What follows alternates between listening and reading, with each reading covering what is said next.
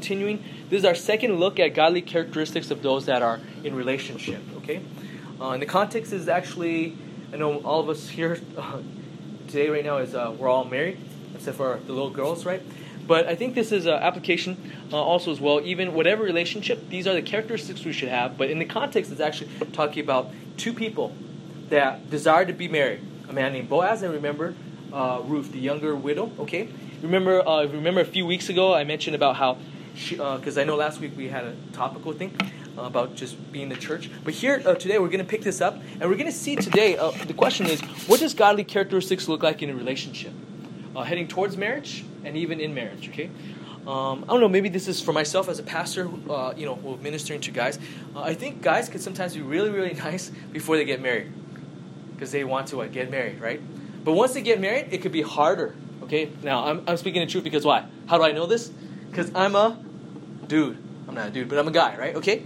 So uh, today we're going to see, um, in light of this also, even as we look at this, we might say, oh, you know what? When I was in a relationship, I did all this stuff, okay? And I did it well. I would give myself a name. But how about even more so some of these things we should be so even when we are marriage, in marriage, okay? Uh, if you had a question, you can write it down, right? Or they don't have that today. Okay. So in light of this, we're going to see three characteristics, okay?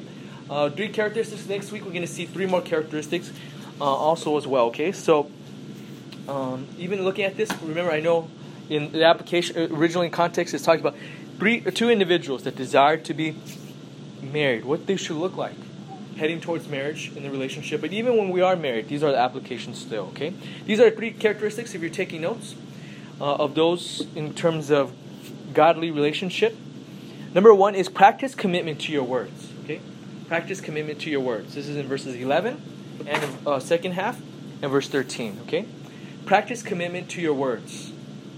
In verses eleven, second half, and verses thirteen. That's number one, is practice commitment to your words, okay?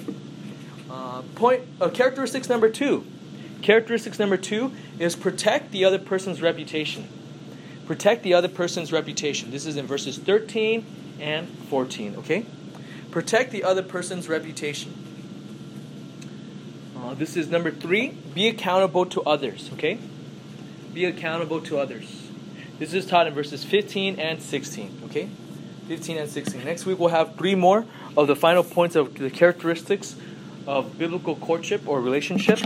Uh, just by way of review, I know uh, we hit a pause for um, two weeks. Last two weeks ago, uh, we've looked at three, the first three characteristics of someone that's a good Uh, godly character in relationship. We saw number one well, last week, uh, last time, two weeks ago was verse ten that we must bless the other person. You want to do well, uh, nice, be kind to the other person, and also want God to bless them. Okay. Then we saw last time also as well the second characteristics. We want to be someone that comfort the other person. Okay. Just like Boaz, remember uh, Ruth came and he was comforting her and say, "Do not fear." And we also saw last time, beware there'll be obstacle in pursuit of uh, marriage. That e- even when people are courting, there will be obstacles. By the way, there will also be difficulties in marriage too, okay? There will also be difficulties in marriage also as well. So today, these three characteristics we'll see is, just remember the context, what's going on here. Um, Bo- Boaz was a man that owned a field. You remember the the woman, Ruth, was a younger widow. She's uh, not even Jewish. She was a different ethnicity. She's going to work in the field, gathering grains. And then her mother-in-law had a great idea to say, oh, I would love you to marry this godly man who takes care of us. Why don't you go in the middle of the night, propose him? And if you guys remember a few weeks ago, I mentioned about, was that a very wise plan? No, right? If you were, that's like almost like today. You decide, oh, I like this guy so much. I'm going to go to his window, open his window, and go and just like, you know, remove a blanket where one of his, you know, showing his feet so he'll be cold and just be laying there. Like, that is not a way to go about getting marriage. That is kind of weird and creepy, okay? I'm trying to say is this. This is it didn't start up. I mean, she was not, uh, the mother-in-law, remember, didn't always have the best idea. She didn't always see things properly. I think she's sincere. But we saw, as bad as it is, Boaz, I think, was really the character because he responded very, what, graciously and compassionately. So we're going to see that the same thing with relationship, and by the way, the context originally is these are two individuals. Ruth wanted to marry Boaz, yes or no? Yes. And now we're revealing, turning out that Boaz also wants to marry Ruth, okay? But the way they're going about it, the way Boaz specifically is responding, even though it was very awkward, even though it was maybe even a sense uh, could be very dangerous and very unwise, yet Boaz's response, his noble example, is what it looks like for those pursuing courtship into marriage. And I also think there's implication for what? Marriage. These are characteristics of an individual we should have in relations to others, okay? So let's look at point number one. Practice commitment to your words. Practice commitments to your words. That if those in relationship heading towards marriage, it should be men and women who what? Whatever they say, they keep their word. How much more so when we're married, okay? And sometimes when people are married, they could feel like, oh man, I already got the what? The prize. And therefore, oh, I don't need to keep my words anymore. I got it. And uh, it wasn't as amazing as I thought. But here we see the importance of keeping our words. Look with me in verse eleven. Verse eleven says this. This is Boaz, the man speaking. Remember, he just woke him, woke him in the middle of the night, okay? Just remember, most of us don't like, and by the way, she was lower. She was considered herself a servant. If you remember, in Ruth chapter two earlier, she used the lowest Hebrew word for servant and saying, I'm your servant. How many of us like being woken up in the middle of the day, uh, in the middle of the night for work? Anyone ever got a text at work? Like in the middle of the night, okay? I remember when I first wanted to be a pastor, there was one night when I was at U C L A. Uh, my pastor called me up at three in the morning. And he was saying, uh, get up now. I said, why? Why are you calling me three in the morning? He said, well, there's someone in our church that cut his eye. A little kid with a scissor. So you're going to go with me to Children's Hospital. And I was like, why?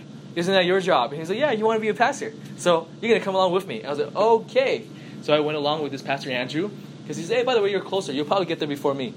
Okay, so we drove down to Sunset to the Children's Hospital, okay? But could you imagine how much more so if we're woken up by, if you're like in climbing leadership, if someone below is calling you and telling you what to do, right? This is what exactly Boaz was at, right? He's been now just asked by something that she she asked him to do something. She's been asked to what? Marry him. That goes against the social custom of the day and age. But did you catch in verse eleven that the, he has the desire to be committed to his word? The phrase here, verse eleven said, I will do whatever you ask. And the phrase, all what you ask, is actually nuanced. In the Hebrew, it's moved before the uh, main verb, which is actually put for emphasis, okay? That's the way of they're trying to highlight things and make things capitalized. To say, hey, these words are important. By the way, there's an irony, remember? Ruth was a servant. Asked Boaz what to do, and what does Boaz say? Does he say, huh, why, why should I do things for you? You should serve me, not I should serve you. But his attitude was what? He's willing to serve her. He said, I will do whatever you ask, so long it is possible, okay? So is there a commitment that he has with his words? Yes or no? Yes, okay?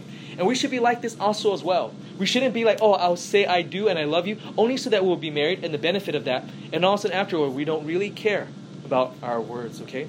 I've been married to my wife for nine years. Um, I actually think I love my wife more now than when I first got married. Uh... I, I remember last year thinking, oh man, I love my wife more than when I first got married. But now I think, compared last year to this year, I actually love my wife more. Um, but I know it doesn't happen always that way because I'm at this age where I'm at right now. Some of my friends, you can see on Facebook, you're like, hey, how are you guys doing? You know, you message, you see a nice picture or whatever. It's like, hey, uh, hey, how's uh, fill in the blank? So, well, well, I'm sorry to let you know, but things didn't work out. I was like, oh man, oh man. Yeah, but we've been for a while, for eight years. I was like, oh wow. I felt like eight, nine years went by so quick. But yet, at the same time, I think the only way, one of the things is to realize marriage is something to work on, okay? It is something to work on.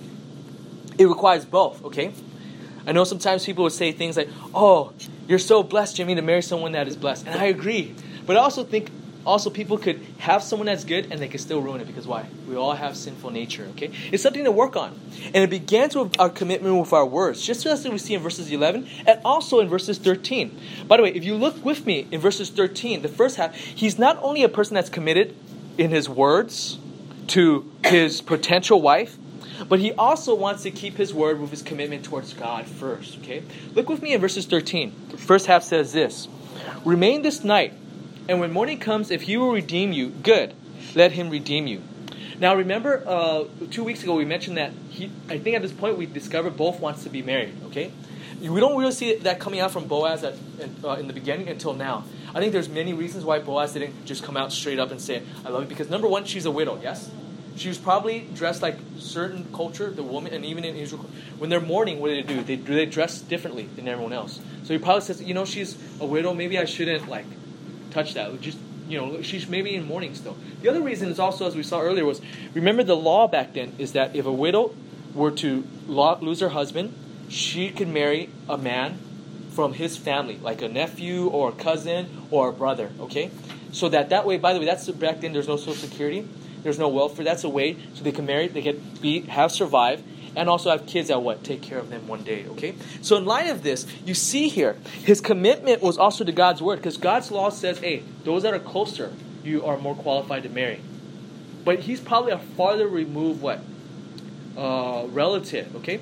So by the way, he's committed not just only to his word towards Ruth, he's committed to God's word, okay? He's committed God's word first, saying, I'm going to do things God's ways, even if it goes against his wants and his what? Feelings, okay? Even, I feel like uh, one of the things that um, you, sometimes even our young guys at our church ask, like, oh man, it must be so cool to be married. It makes you more godly because, you know, you're all happy to serve each other. And I picture, like, some of the young guys picture, like, the way we're married is like, it's like, you know, those Chinese food boxes, smile and have a nice day, right? Like, you just picture it's just like car, cardboard cookout uh, or, or pop out, right? But the way it is, is that it's actually, you need to be committed. And it is work, but you need to be committed to doing God's way first, even if it goes against your feelings and your wants, as you see here. By the way, he wants to do the right thing. So notice he didn't just, this is not, he's not going a Vegas-style wedding. He's not just saying, oh, I'm going to go over and just get married tonight at a drive-through chapel and be married, right? Because what does he say? In the morning, he says morning twice in verses thirteen. He's trying to do things that's proper. Now remember, he's in a situation where she's going to him in the middle of the night. But notice how proper he is. He's not taking advantage of her. He says, you know what? Let's wait till morning and let's do the right thing. And it might be that I might not end up marrying you because someone might marry you instead. But he does the right thing. He does the right thing. And when he does, by the way, how much is he committed to doing the right thing? To put God's first.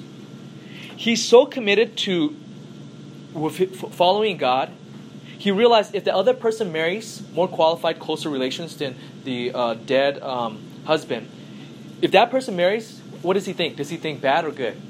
He thinks good. Did you catch that in verses uh, eleven, uh, thirteen? He says, if he will redeem you, that is, marry you in order to give you a child, to be able to give you financial security. What does he say? Did he say bad or good? He says good, okay? See the word good there? Okay? By the way, how many of us, if if you know that someone was interested in your spouse, just say you're not married yet, okay, because right now it's different because you're married right here. Like, you should be together, okay? How many of us would feel comfortable if there's someone that was interested in your spouse? Can I say this, Nancy? No. Okay. So. Oh no no oh no I was answering. Oh oh no okay okay yes. How would you feel if someone was interested, right? I remember someone was like, you know, a long time ago. I was really really silly. Uh, the way Nancy and I how we got married was a uh, long time ago. Like our church used to have a lot of single guys. I was picking them all up. Then all of a sudden when I was doing campus ministry, there's all these people that want to come to our church, guys and girls. But then some of the girls were like, um, they were newly Christian or they're not Christian and they had sometimes a lot of drama. Like when they started telling me about father figure, I was like, oh, okay, I need to stay away from that, okay? And I saw like other guys that were not as wise. They were like, oh, I'm going to minister to them. I'm going to show the love of Christ. And then they got emotionally like tangled and then it was like, oh man, it's just bad. So I thought, you know what? I went up to Nancy. Do you remember this, Nancy? I said, you know what? You know I'm not interested in you, right? Like, could you help me out? Like, and then, you know, later on, my pastor was like, hey, you know, there's a godly girl, like, you know. So uh, then, you know, oh, man, I'm so glad. God is so good. I'm so glad I'm married to my wife. Uh, but then there was someone that says, you know what, if you're not interested, I want to be with him, her. And I remember saying, like, no, right? Like, this is ought not to be the way it is, okay? Because why? Look at, going back, I'm saying all this is because that's how we feel. Okay, but here he's saying is this, if someone else were redeemed, if God, doing God's way means that I don't get what I want and my wishes, guess what? I will still say glory is to God, that this is still good. This is, in other words, he's committed in his words to following God first and then committed to his word to keeping his words even with her. Yet Boaz also offered this commitment with a certain condition. Look at verse thirteen. He says, but if he does not wish to redeem you, so it's based upon whether or not, if this person does not want to marry her, what does he make the word of commitment? He says what? I will redeem you as the Lord lives. I will redeem you as the Lord lives, okay? Uh, does all your version in verse thirteen says, I will redeem, future tense in verse thirteen? Nancy, does your version say that too? I will redeem. I will perform? The duty. The duty. Okay, good. Okay. So it's future in our English because it's will, right? In Hebrew, actually, it's not future. It's what is a perfect tense, which is actually past tense. But you might say, oh, did English got it wrong? No, I don't think so. I think the English got it right. That is, because obviously, were they married yet? No. But what's going on in Hebrew is he's making such a commitment. He's saying, you know what? If he does not marry you, I will marry you. Like it's already past what? Tense, okay? Uh, it's already past tense. This is how certain of a commitment he has. He's saying, I'm going to be married to you, and it's a done task. By the way, just to show how committed he is, he adds the further word, what? As the Lord, what? Lives, okay? As the Lord lives. Literally in the Hebrew, I like it more in the Hebrew, it's by the life of Yahweh, or the, by, life, by the life of God, okay? What that means is this. The Bible teaches God is always alive. He's created everything. He's never not, not exists, okay? Now, we need to be created because we all have birth dates, right? There was a time we didn't all exist. There was a time the whole world didn't exist. So here is contingent upon God, but God always lives, and he's saying, doesn't God always live? Isn't God always alive? How much more so he's making an oath, I will keep these words. Just the same way God is always alive, okay? Uh, that kind of formula appears elsewhere in First Samuel twenty, twenty-one. It's saying like, I'm making a promise. He's making a commitment saying, you know, I don't know if I'll marry you, but if the conditioner is right, I would definitely marry you. If he says no, the other more closer relative, kinsman redeemed, says no to marrying you, I will definitely be committed to marrying to you. I will make an oath to God that this will be the case, okay? What a word of commitment. By the way, with the ma- that much commitment with Boaz, how do you guys think that night? Do you think he slept well right after these whole episode? Put yourself in his shoe. Would you be up falling asleep afterward? No, you're, I can imagine he's thinking about, uh-oh, how am I going to make my commitment? How am I going to go approach the village elders to that other relative? How am I going to go about carrying out this plan? Okay. By the way, do you think she slept pretty comfortably too? They would have been sleeping outside, right? They would have been sleeping outside. And she was there too. How do you, how do you guys like sleeping on the floor? You guys like camping? When I was in the Marines, you do? Yeah. You do. That's good. Okay. Yeah. Uh, I, oh, I mean, like, don't, don't, like a lot of Asian countries. Like yeah. Koreans and Japanese yeah. people. Yeah. True. Yeah. On the floor. Yeah. Not Korean or Japanese. But you can imagine, like, uh, but then sleeping outside on the floor, right? Not not at home where it's a nice. You put a mat. But I remember in the Marines, there were many times at night because you can't really see at night. I always make sure I shine my flashlight. To kick out all the rocks to lay down. But no matter how many rocks I cleared the next morning, I'm like, oh, there's, these rocks hurt my back. Why is there still stones? Even though I feel like I remove all of it, okay? She's sleeping here with all in her mind, probably sleepless, and him definitely thinking about how to keep his commitment. So as application, as application, don't be foolish to make commitments, okay? The first thing is don't be foolish uh, making commitments. Some of us, I think, and I know I'm like this, this is my sinful tendency. I want to do everything. So when people ask me, could I do this? I say, yes. But sometimes then I can't. And I end up what? Causing problems. So think very carefully before you say yes to something. By the way, sometimes we say yes a lot is the fear of man. Or we want to please everyone. Okay? But we should first please God and also realize what? Our limitation. Better that we say maybe or we can't than to say we can. And then now it is foolish to make commitments we can't keep. Second application question, uh, point. Is acknowledge potential and legitimate obstacles to any commitment for those that are courting, that's heading toward. But, but what I mean, I know I use a Christianese word. Courtship means heading towards marriage. Like, you know, people, boyfriend, girlfriend. That's what we often use, that Christianese term. So it's different than saying, okay, we're just dating and just, you know, playing hanky-panky or weird things like that, okay?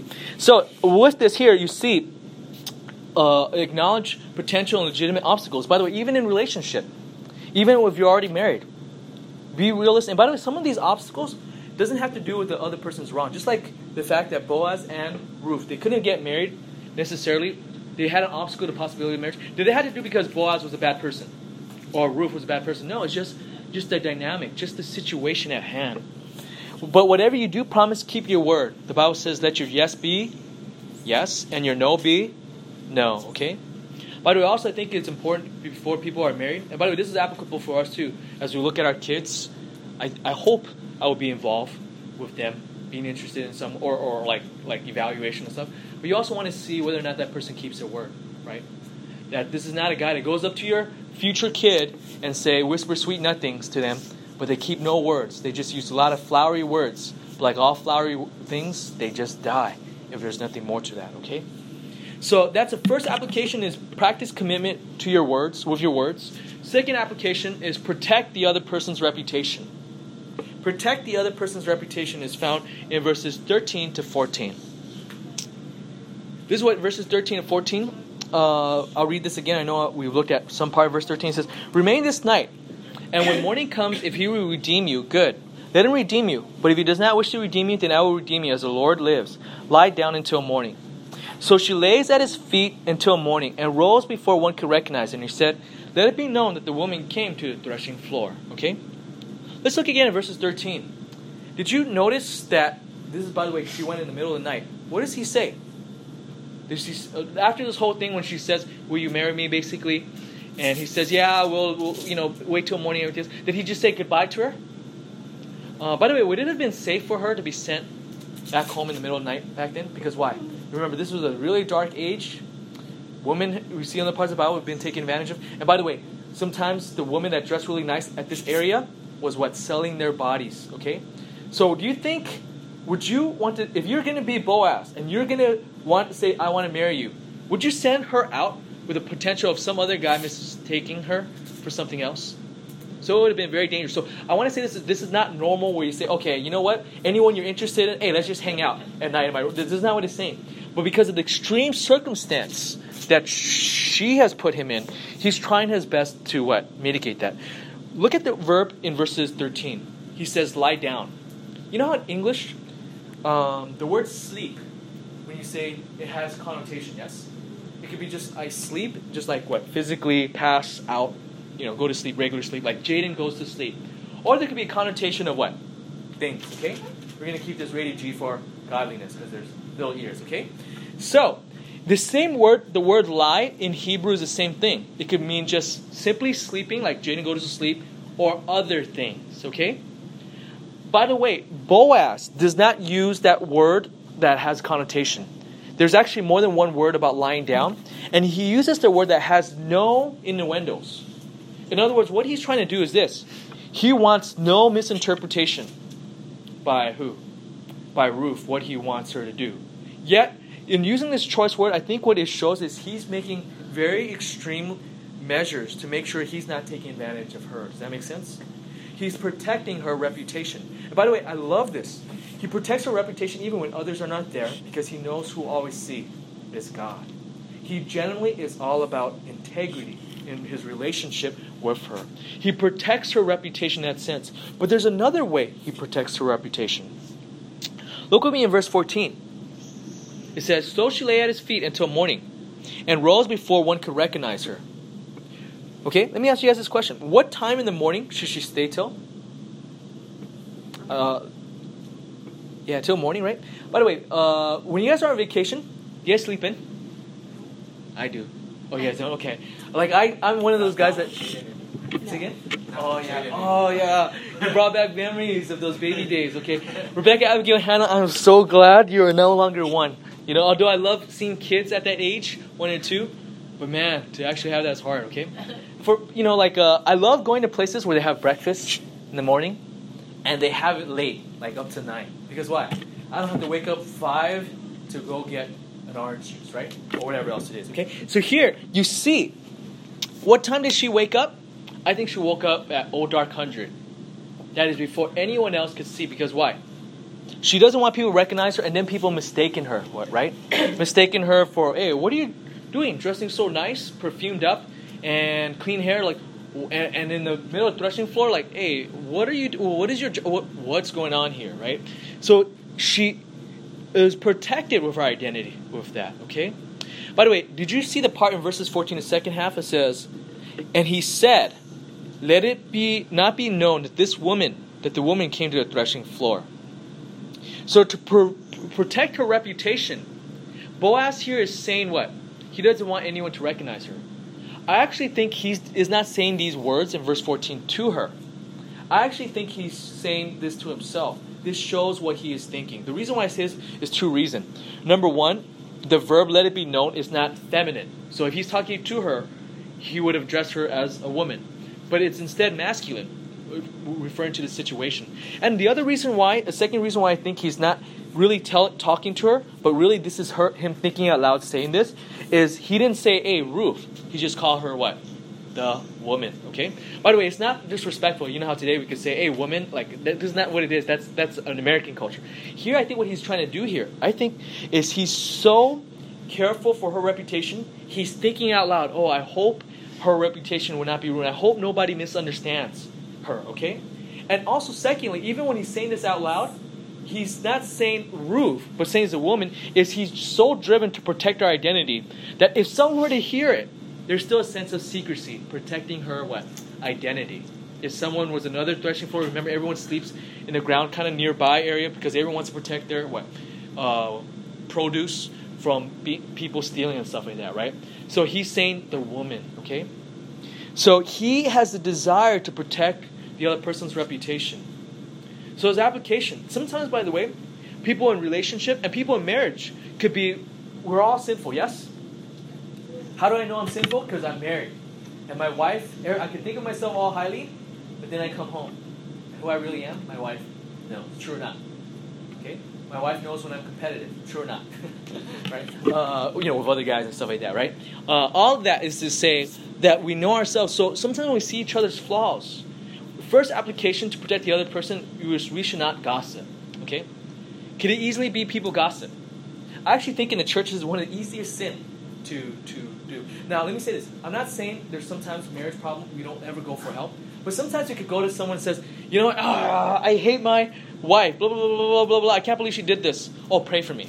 And it sounds so nice. Like, oh, I'll pray for you. Hey, brother, did you hear that? And then it goes on, right? That's a danger sometimes, you know.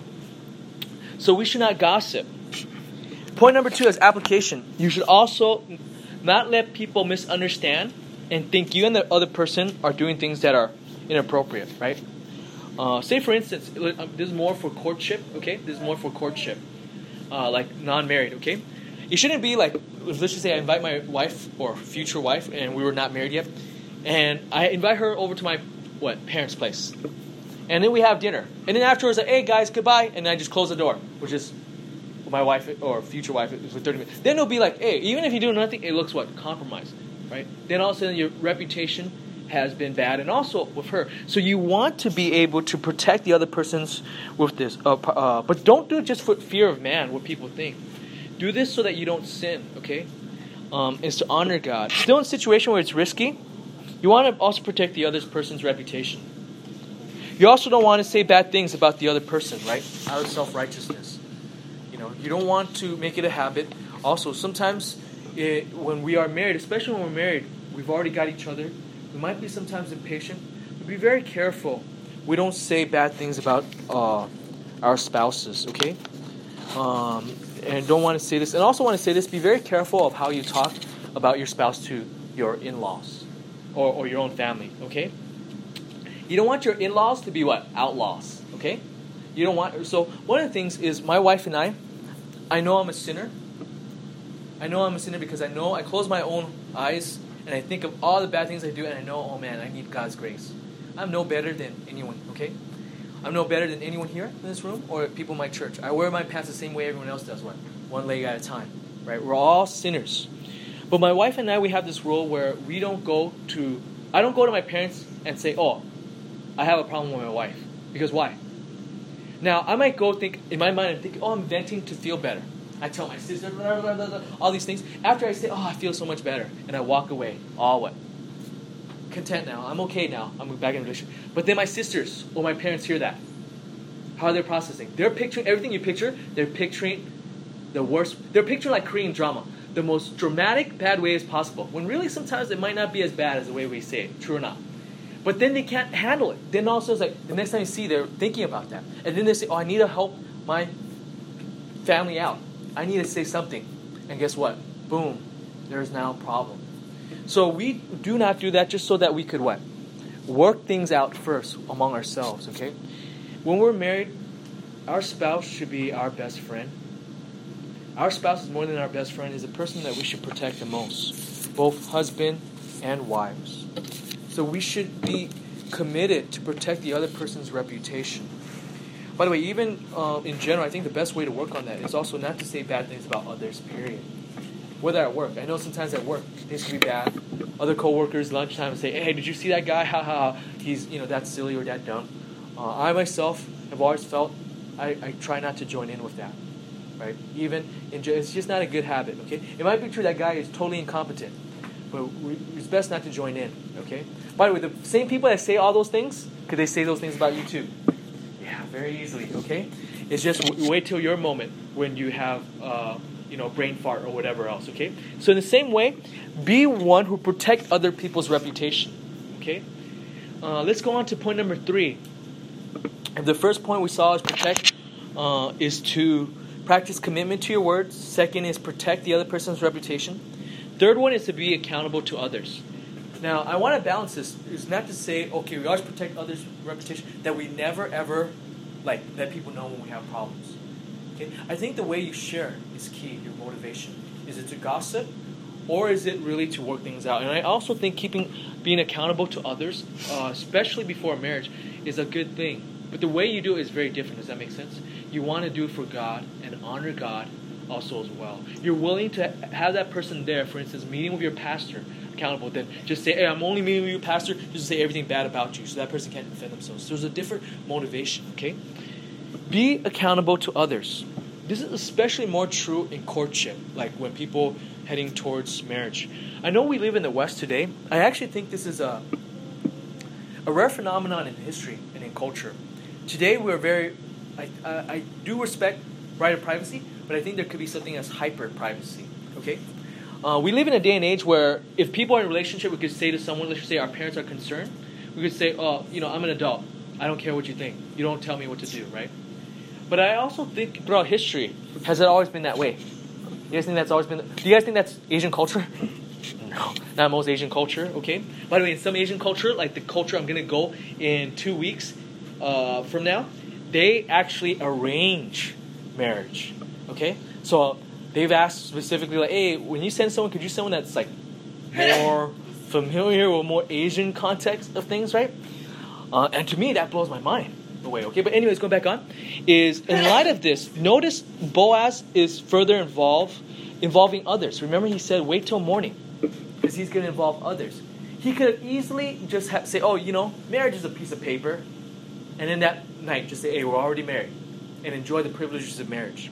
But notice he's accountable towards others. He's pursuing marriage with others. Look at verse fifteen. He says, give me the cloak. And by the way, he uses very careful words. There's more than different words for cloak. The one he says, he's not saying, hey, give me, take off your clothes. He's saying the outer part, okay? The the one that people wear when saying, give me your jacket, basically. This cloak would have been used by the poor also as a blanket also as well, okay? Why does he say this? Is hold on to, and he's giving him her what?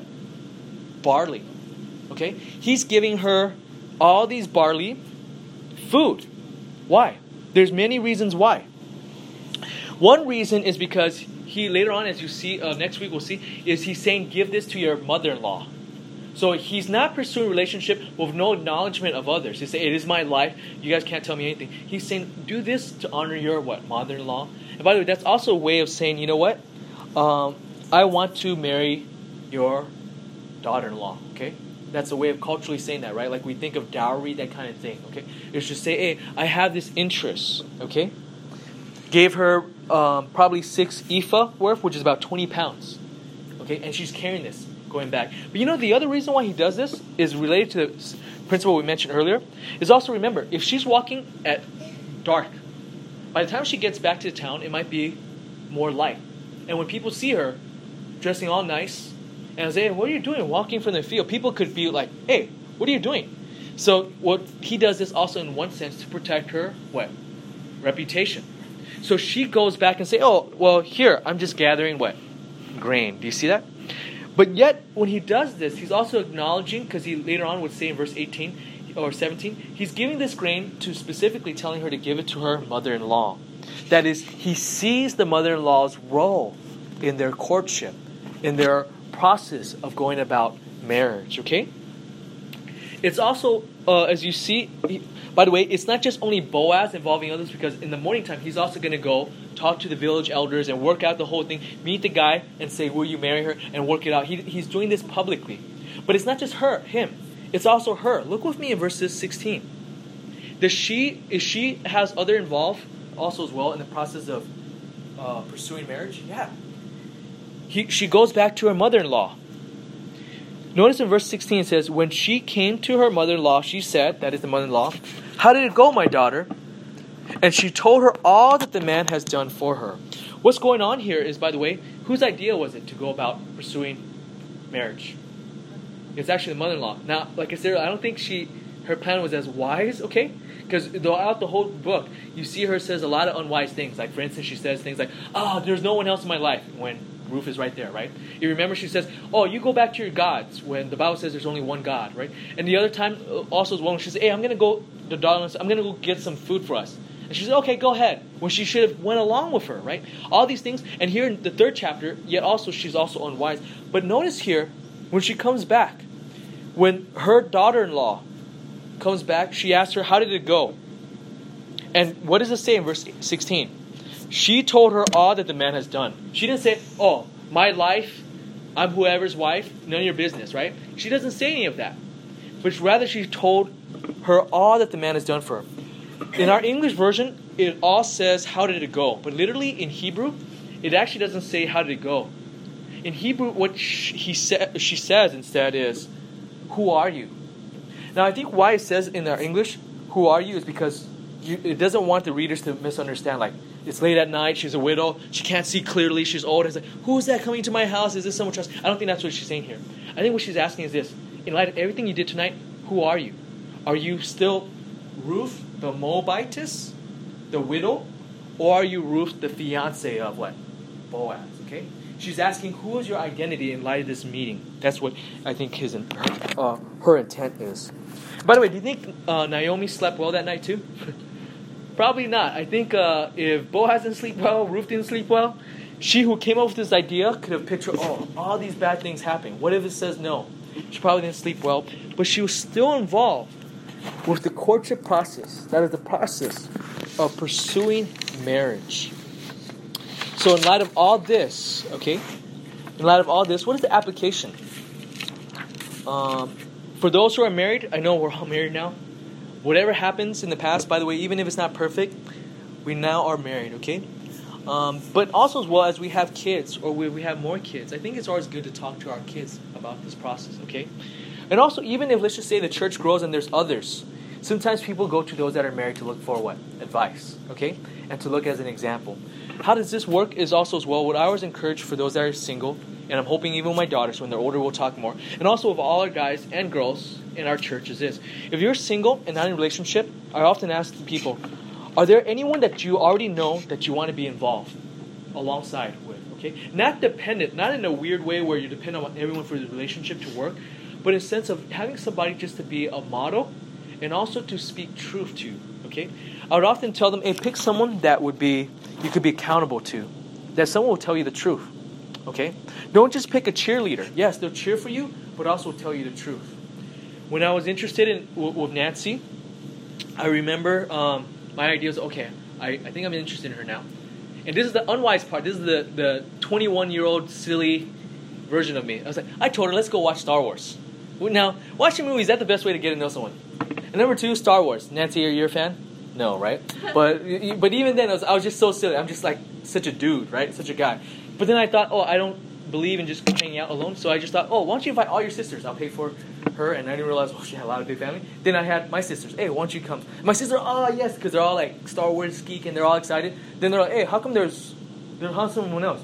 How come they're not guys? And then they start asking a lot of questions. You're interested and blah, blah, blah. I was like, I don't know. May the force be with you, right? So go back on with this. Have people that will tell truth. In my life back then, the person I know that always tell me the truth, even no matter how unpleasant, is my sisters. And sometimes our sisters are the one that's the most honest with us. Yes? True or not? They will tell me things without sugarcoating it. Okay? So, if you're courting someone, you know, let's just say even for our daughters or son, I think it's always good um, to encourage them to seek those that have wise counsel. Okay? And be accountable.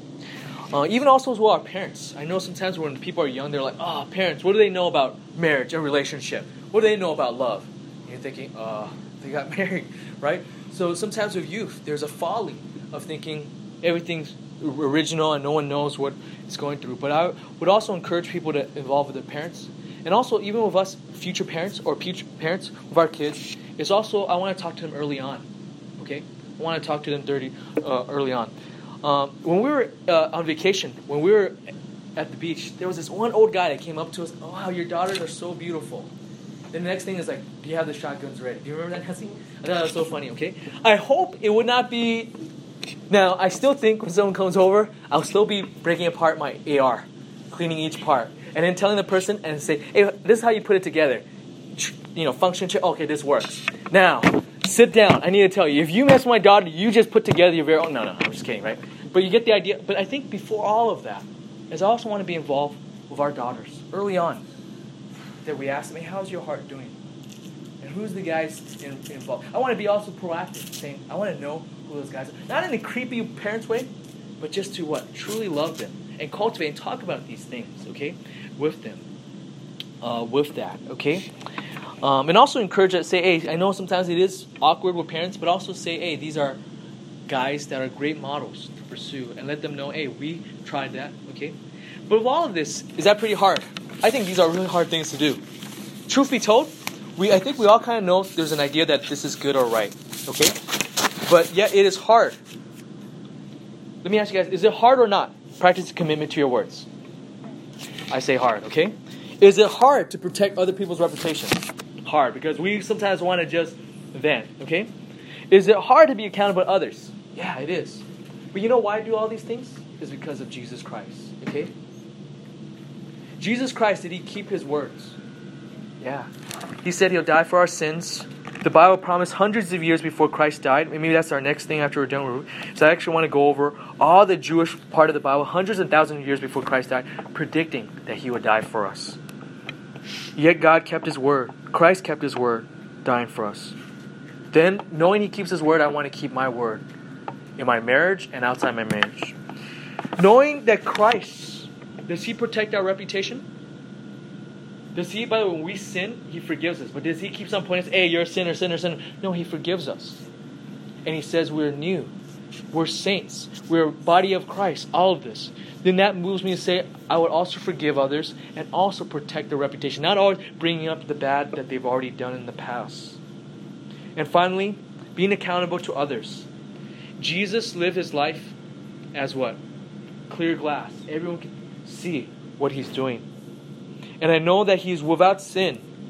And yet that moves me to say, you know what? Sin is what led my Savior, Jesus Christ, to die. But the Bible says, if you understand that sin is what led him to die, you wouldn't want to entertain, play with sin. Sin also doesn't seem as so pleasurable when you think that Christ actually died to rescue me from these very things. These very things that makes me worth being punished by God. But in light of how gracious God is, that makes me say I want to what? Kill sin. In fact, Romans says mortify sin. That is to kill sin. I hope when you think about how much God loves you, that Christ died for your sins, you would actually want to commit first degree sinicide, of killing sin itself, okay? Of murdering sin itself. And now, therefore, I want to say, I want to try my best involving others to be what? Fighting sins. Uh, I want to be involved. And by the way, part of leadership is what? Is you want to be the kind of leader that what? People could come up and say what's wrong. You don't want to be the guy that's so filled of ego. You can never go what's wrong. And I think sometimes leadership seems so wonderful. I wouldn't wish I would be there. But it might be our dream. We picture we like to be in that position or enjoy our privilege. But a good leader, I think, is always going to be open for what? Criticism. And I try to practice this in my church. I often ask, even my wife, every once in a while I ask, Nancy, are there any things I need to improve? Are there any things I've done wrong? Is that humbling? Is it easy? No, right? If they're polite for a few while, but what if they tell the truth? And you're like, oh, why did you really tell me the truth? We need to really need that. And the only reason why I'm willing to do that, even in my church, is say, is there anything I've done wrong? If there anything you think I don't preach accurately from the Bible, please let me know. But if you're wrong too, I'll let you know wrong. But we could talk it out. because we want to be accurate. If there's anything I'm doing that's not right, because why? Because I want to do it for the glory of God. He loved me so much, He saved me. This is what I want to do, even in my marriage, to be accountable to my wife and to others, okay? Because we want to please God first, knowing how much He's loved us. Let us close in a word of prayer. Dear God, we're just so thankful, Lord, for Your grace. Thank You, Lord, for not only the example of Boaz, but someone even greater than Boaz, Jesus Christ, who's loved us so much. And may that love move us to love You. And even in our marriage, practice commitment with words, desire to protect the other person's reputation, and desire to be accountable to others. Thank You, Lord. In Jesus' name we pray.